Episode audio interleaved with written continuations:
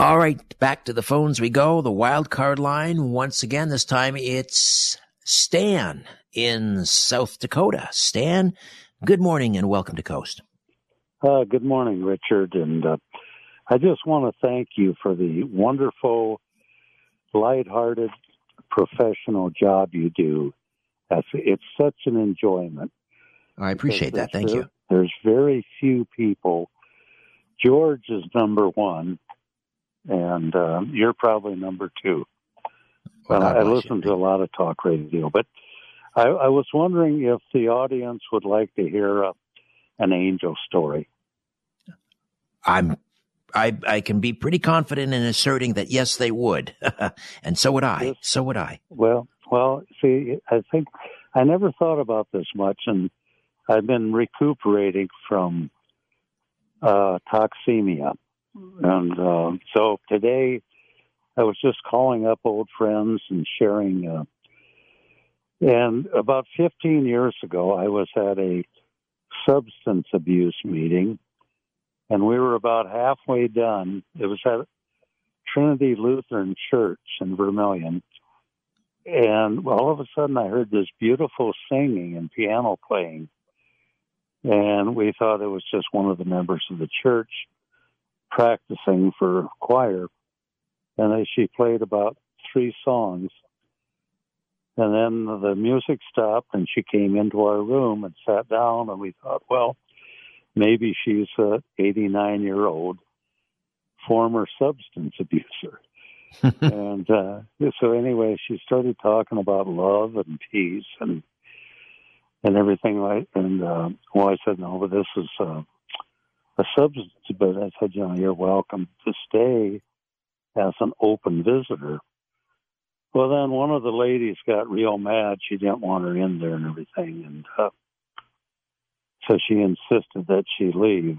And um, then another person insisted and everything. So anyway, she left, and she said, "Well, she said people didn't didn't uh, welcome Jesus either." And I, I couldn't figure this out. This was really strange. So I felt bad that they treated her so bad. So when she left, I, I followed her, and she got out the front door, and she was no longer there.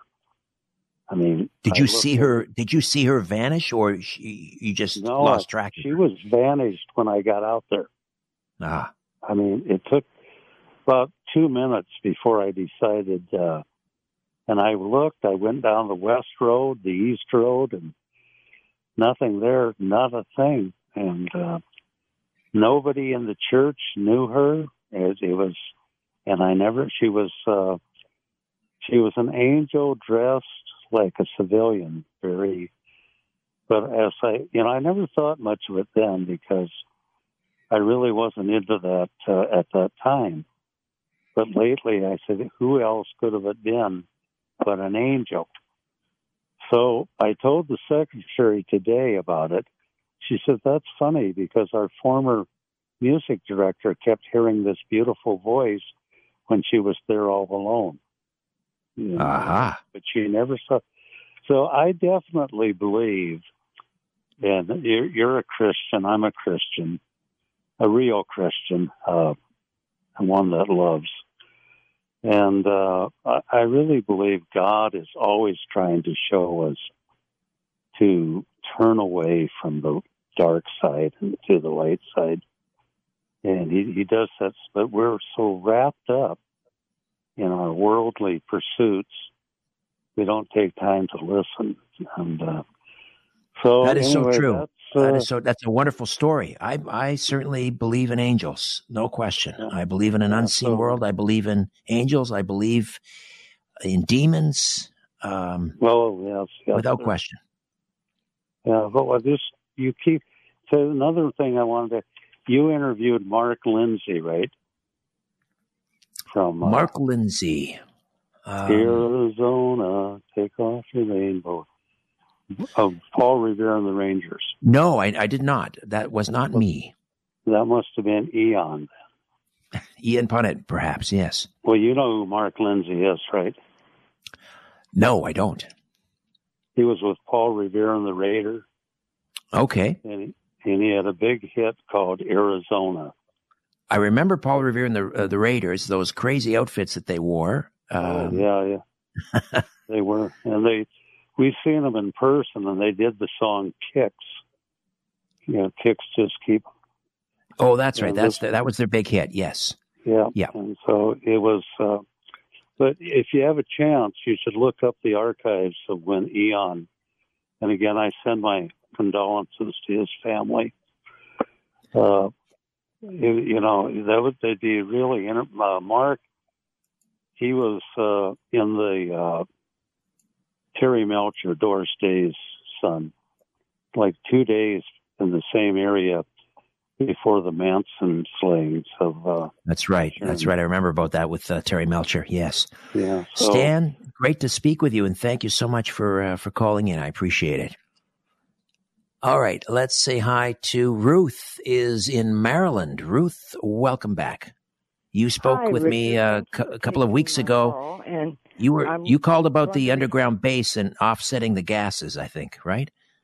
yeah, I wanted to respond to Brendan's call, and I wanted to say you're welcome to him and thank you for responding to my call.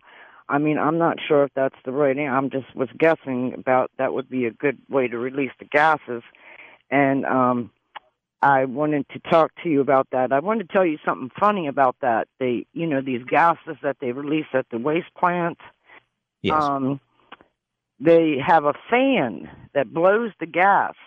I told you our whole town stunk and smelled, you know, when I was growing up, and now they have they have a fan and they change directions.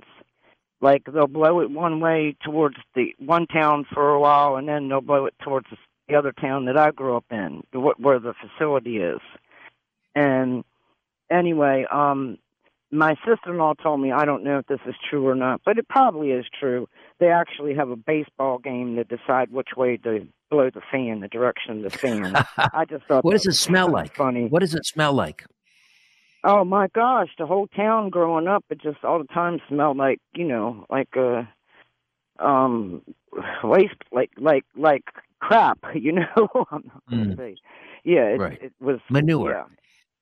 Yeah, it was really it was really bad. I mean, and and the river was so bad. Even back in the early '60s, you couldn't go swimming or anything in the um in the river there in Back River.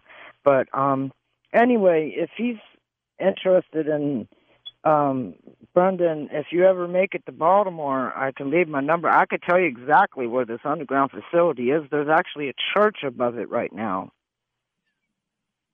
A church above it, and is there access to it from the church?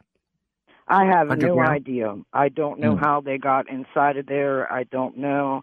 I'm pretty sure my dad worked in there when I was a baby because he was, you know, he was old. He retired a couple years after I was born. He was older when I was born, but um, I don't know how they got down. And and I was wondering too, uh, Richard, about this. I was curious about this. If a lot of people believe that these extraterrestrials or whatever actually live underground, do you think some of these underground places were already there and then our people just start using them? That's the rumor I've heard. Yes. Oh, okay. That's that makes a lot of sense. That makes a lot of sense. Okay, well, thank you, Richard, because I didn't think you were too interested in the subject or whatever. But and and I wanted to. Well, I just didn't have a lot to offer. I just didn't have a lot to offer in terms of you know uh, it's getting pretty technical. You know, how would they vent the the uh, off gas the uh, you know from these deep underground bunkers and. You know, uh, that earlier caller made a, a good point. Uh, when you're so deep underground and you've got condensation and so forth, and vents being, uh, you know, plugged up with the condensation and then freezing, uh, I hadn't thought about it in those terms. It's it's more complicated than I originally thought. But if they have the technology to to build these facilities so deep underground, uh, I'm sure they have accounted for all of that. So it's not a, it's probably not an issue. But uh, great to hear from you again, Ruth. Thank you. Uh, Charles is in Texas. Uh, Charles, welcome to Coast. All right, great, great. Thank you. Uh, so great. Anytime we talk about rock and roll, great show. Thank you. I'd like to uh, say that I think that Creedence Clearwater Revival is the greatest American rock band of all time. Uh, and a shout out to John Fogerty. Yes, I know he's a listener. I'm sure he's listening. But uh, the thing of it is, with the religion part of it is, I was going to ask if you'd ever heard anybody say that religion is heroin for the masses. Well, that's that's Karl Marx. Uh, opiate, uh, opiate for the masses is what he said. Um, that's from Karl Marx, and uh, I don't necessarily agree with that.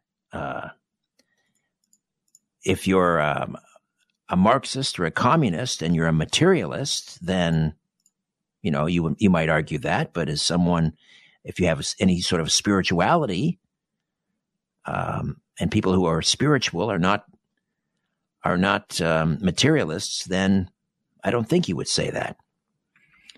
All right, Charles, thank you for that. Let's say hi to uh, Scott is in Costa Mesa, California. Scott, good morning. Welcome to Coast.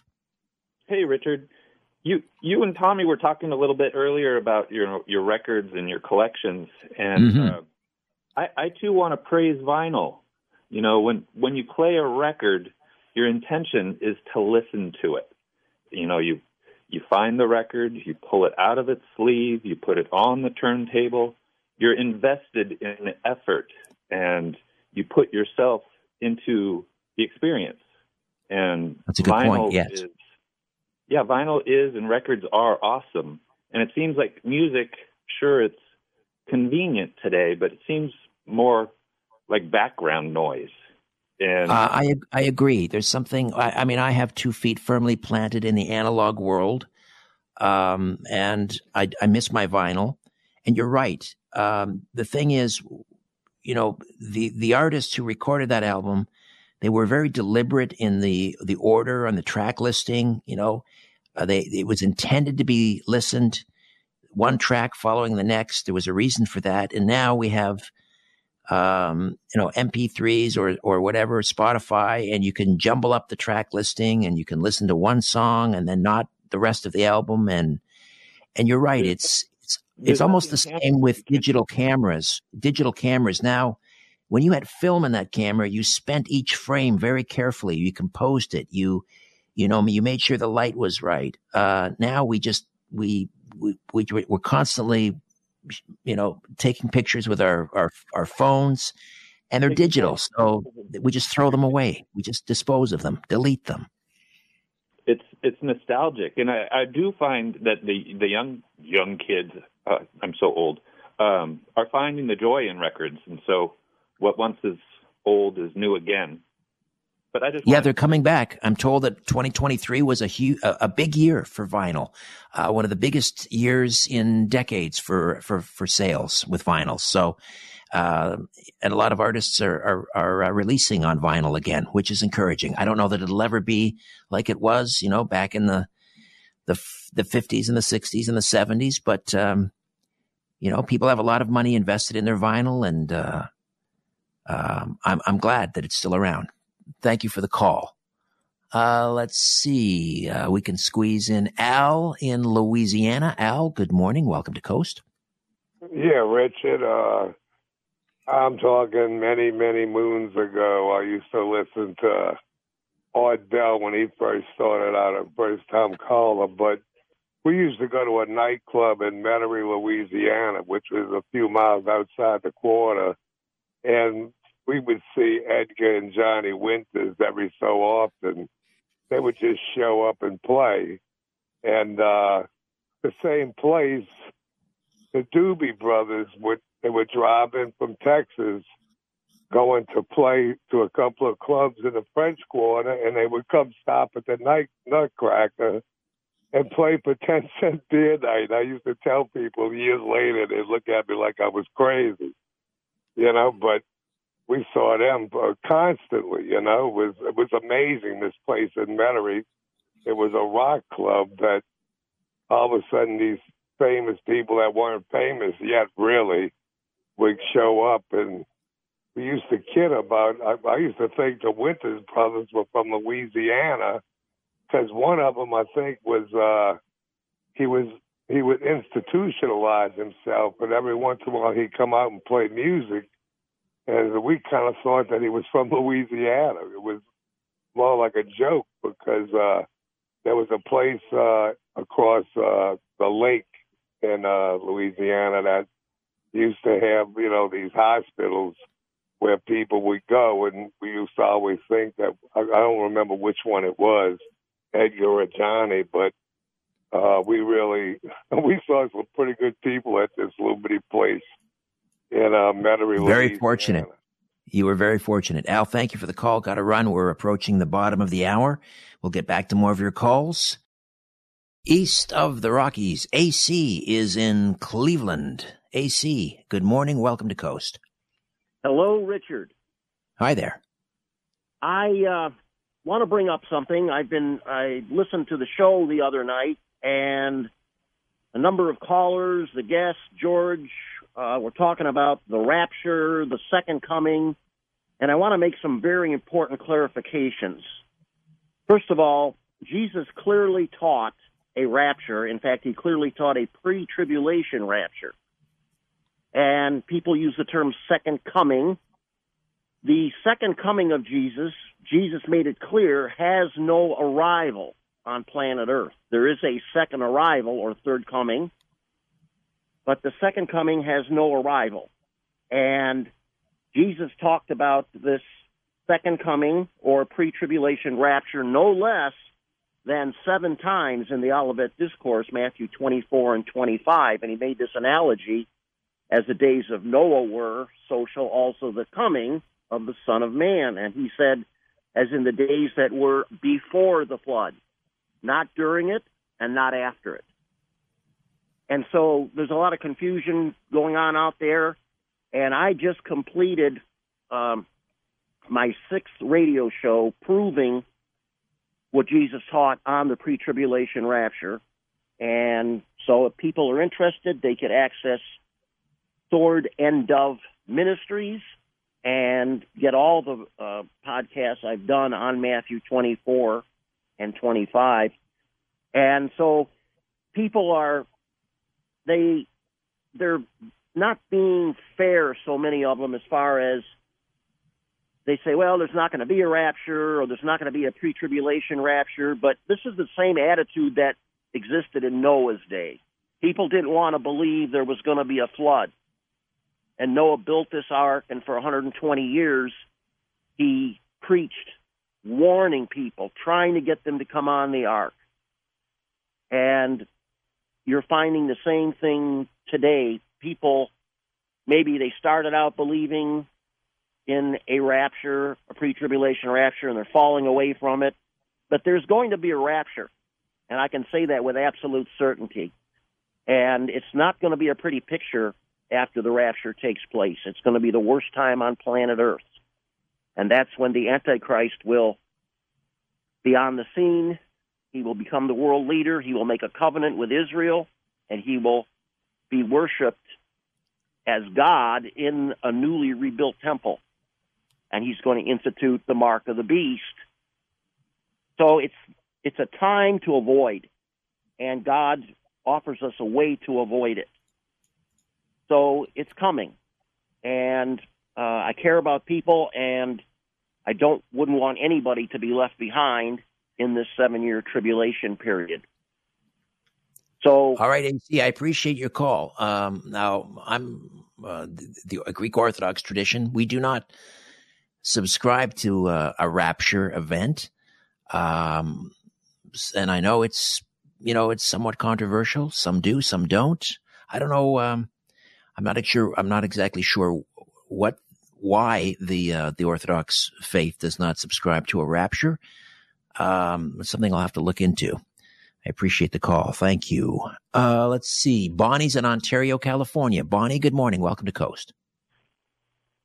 Hi, Richard. Can Can you hear me? I can. Yes, go ahead. Okay. Well, thank you for taking my call. Um, Tom told me I had to be quick, so I um, you know, I, I a lot of things I want to talk about because there's just a lot of things that I um, before I get I told him, uh, you know, I had an abduction story, but before I get into that, I really want to say something that needs to have been said a long time ago. And that is that, you know, I was at the in Las Vegas the night of the shooting, and I know, can attest to the fact that it was not Stephen Paddock. There are a lot of people involved in that. Some of them were famous, people that are actors, and it had to do with O.J. Simpson getting uh, released from jail that night, the night before. And that's all I'm going to say on that. You know, some other call, I'll, I'll get into it, but it's it really needs to be said that it was not Stephen Paddock. There are, there were many people involved. So well, anyway, there's certainly a lot of unanswered questions about uh, what happened that night, and uh, I don't know that we'll ever get to the bottom of it. All right. So, what else do you got for us? Yeah. So anyway, in, in 2008, I don't I don't think I've ever talked about this on the show, but on, in 2008, I went on a mission trip to the Philippines, and you know, this was a, a church group that I went with. Um, I was part of the Filipino choir at a church in Santa Clarita, California, and I was um, I wanted to go because I I wanted to do, to do mission work. So I, it was just me and all the all of the Filipinos that were going, and we were going with an organization called Gawad Kalinga, which builds homes for the poor in the Philippines. So they had raised a bunch of money, and we were going to go there and, and, and help out, you know, with some of these villages in Mindanao. Well, anyway, just to give an idea of how determined the, the people in the CIA are that go after people who are abductees. Um, when we were on our way there, this guy showed up in our group and just joined us when we got to Manila. And the, you know, I he was he was a Caucasian guy and he was about my age and I started talking to him on the bus and I said, So, you know, you're on our trip. I said, How how you know, are you part of our group or how you know, are you part of Gawad Kalinga? He said, Oh no, I just heard about the trip. I said, Well, oh, I said, are you are you Catholic? No, I'm not Catholic. I, I live in Woodland Hills, you know. And I'm like, well, how did you find out? Oh, I just heard about it, and I asked permission to get on, you know. And the the leader told me it was okay. And I'm thinking this is really odd. Okay, but anyway, we got to this monastery in Mindanao where it's like in the middle of the jungle. I mean, no, nothing around but roosters and monks. Okay, and I mean, it took a, a van and, and, you know, you couldn't even find your way there. People had to give you directions because there were no roads. So we get there, and during the night, this is the first night there, I hear a helicopter. This is Mindanao. I hear a helicopter. I'm laying in the bed, and we're in this little dorm room that was just, a, you know, little, two little bunk beds. You know, I'm sharing a room with an, another gal, and and just, a, you know, just how a monk would live, a little dormitory, you know, with nothing there. And I hear this very loud helicopter, and I'm thinking, is this my imagination? And I hear it land. And I'm thinking, I'm, I'm dreaming this. And then I hear someone walk into this place, into the, into the monastery. And, and I hear them go into the room across the hall and, and say my name. And I get up and I go and I hide under the bed in the, into the next, you know, in the, in the girl's bed that underneath her bed. And he walks in, and it's, it's the ET doctor. Of course, you know, back then I didn't know this, that who he was. But he walks in, and he says, "Bonnie here." She says, "No, she's not here." And and he, you know, he he sees. I feel, sorry, I gotta I gotta interrupt you, Bonnie, because I feel like I'm coming in halfway through a movie. I know I know you've been on Coast before, and you've told maybe parts of your story. Uh, I'm kind of playing catch up here, and maybe many listeners who haven't heard you before as well. So, um, Okay, I'll know, explain. You can't you can't assume that we we've we've heard your story before because oh, many of us haven't. I'll, okay, I'll I'll explain. So anyway, so this the, the the ET doctor. I'll get into to what he is, but he. well, I don't have a lot of time. I got about a minute here, so you're gonna have to. Oh, okay, so he begins. He basically he, he basically begins attacking me, and he finds out. I, you know, I find out, or I explain to him that that don't don't attack me because I'm pregnant. So he says, "Oh, well, we're going to take care of this right now. He puts they put me in the helicopter, take me across seas, okay, into a Navy ship. And it's sitting out in the ocean, and we dredge through the water and get up onto the deck. And I want to explain about the ET doctor. He's he is cybernetic. He has a, a ET inside that cybernetic shell that is a gray. So we go down into the ship, into the belly of the ship, and he tells me don't don't um, watch. And he goes into another room, and all of a sudden I see this gray come out of his body and I just pass out. And then they take me into the, this room, and they're telling me there's all these creatures around this table, and one of them is like long gray head with big blue eyes, and they're telling me they're giving me an abortion. And then after they finish, he takes me back into the helicopter, back to the place, And when I wake up in the morning, of course, nobody remembers anything because we'd all been drugged with the drug, you know, ketamine. But my shoe, which had fallen off in the helicopter because my legs were dangling down, it fell off in the ocean. I never could figure out what happened to my shoe. It wasn't until I went through regression like eight years later that I remembered all of this stuff that had happened. But that guy that was on our trip ended up, you know, we ended up finding out he was with the CIA and he took off with one of our vans and left us. And we had to end up calling another driver, you know, because the the guy, the leader, figured out who he was and told him to get out of, you know, to leave. But it was it was you know a a something that I didn't you know again they use the, they use ketamine on people so that they can't remember. So nobody in the group when they woke up in the morning had memories of it except everybody was like, what happened last night? Why was why was my room barricaded? Why did I why do I have this horrible headache? Bonnie, why are you soaking wet? You know, it was it was um, uh, some kind of experience. It was um, there was the ETs that were there. One was a stand-up alligator. One was um, a, a gray, the little gray, and then the one, the main one, was this tall um, thing with this long gray head with these big blue eyes, kind of like in the movie The Fifth Element, but her head was really thin.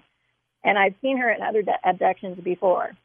And he was asking her, you know, hey, can I have the baby? And she said, no, you're too young to eat the gray. And she and he started crying. And you know, I don't understand what that was all about. But you know, they did the abortion, and I, you know, I, I, um, you know, figured that I, I, I didn't know even at the time that I was pregnant, but I would later figure out that's what happened. Oh dear, that's uh, that's quite a traumatic event. I'm I'm I'm sorry to hear about that, Bonnie. Thank you so much for the call. Uh, let's see. We're going to go to Elise in Dallas. Elise, welcome to Coast. Hi, Richard. Hi oh, there. I just enjoy you so much, and I'm so happy you had Frank on. I I, had, I tried to call in, and I think that my phone is messed off, and I was I wanted to talk to him to ask him about when he came, or just I just would love to say if he's listening, Frank. When I was 12 years old, I went to the Texas Jam, and it was like very hot.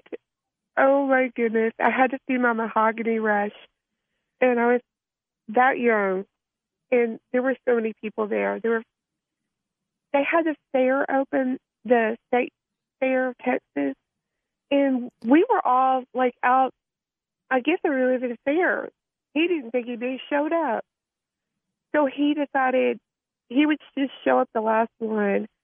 And he was so hot he almost fainted on stage because I was like right in front.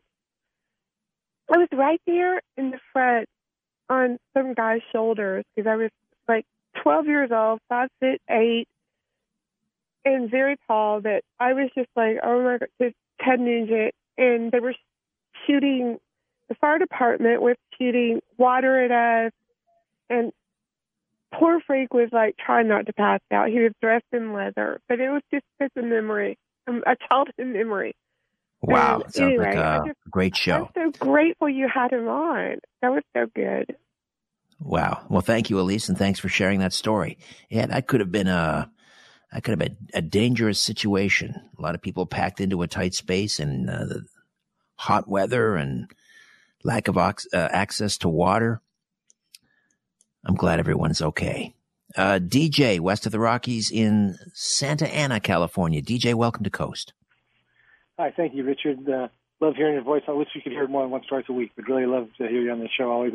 I, I first remember done the um, uh, open line calling. I usually call a question for guests, but wanted to get your perspective on something. I'm not looking for you to validate it at all. It's just a concept I have about consciousness and wanted to get your thoughts on it. You're a wise Okay. man. You talk to a lot of interesting people. Um, so my thought is that our consciousness is very similar to like a cell phone and the wireless internet, and that our brain is like a wireless device, and that is what uh, uh, that is where we manifest uh, our consciousness through that. We're the receiver. The brain is the receiver, but consciousness itself is non-local and exists kind of like the wireless internet, like a, uh, uh, you know, it's in the cloud out there, and and our genetics give us predisposition towards um, towards rendering that consciousness a certain way um, through our, our physical uh, being, but uh, that consciousness doesn't necessarily reside in our brain. It's not um, what is the term that people use? It, it doesn't uh, aggregate out from the brain. It's it's something that's separate from us, and our brain is just the receiver. And maybe I our think that's a genetics and our body affect the way that we interpret or render that consciousness out, but it's uh, it's separate from us. Oh, I think that's a good analogy of the brain being a wireless receiver. I, I agree that, that consciousness does not reside in the brain, uh, that it exists outside of of the body. Uh, absolutely. Uh, I think we can squeeze in one more. Rich is in Redwood City, California. Rich, welcome to Coast. We'll have to make it quick. Yeah. Thank you. You know, you, you made a mistake when you referred to Marxism as materialistic. Uh, Karl Marx's ideas were have to do with the theory of history. Dialectical materialism is a theory of history. It's not a philosophical materialism. In fact, he's a secular humanist. In fact, Nietzsche went further than Marx. He said, uh, Christianity promises everything and delivers on nothing. And then he calls it, I call it a narcotic poison that is viciously abused. So they were both secular humanists, in fact. So it is incorrect to call them philosophical materialists. All right, appreciate that. Thank you.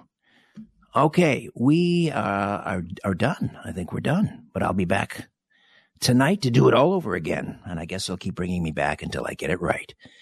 For George Noory, George Knapp, Lisa Lyon, Stephanie Smith, Tom Danheiser, Dan Galanti, and Chris Burrows, Sean Ladisor, and uh, Tim Binnall. I'm Richard Syrett. Oh, and also in uh, Brantford, Ontario, Scott Park. Thank you for your ears and your voices, your beautiful voices. Until tonight, so long for now.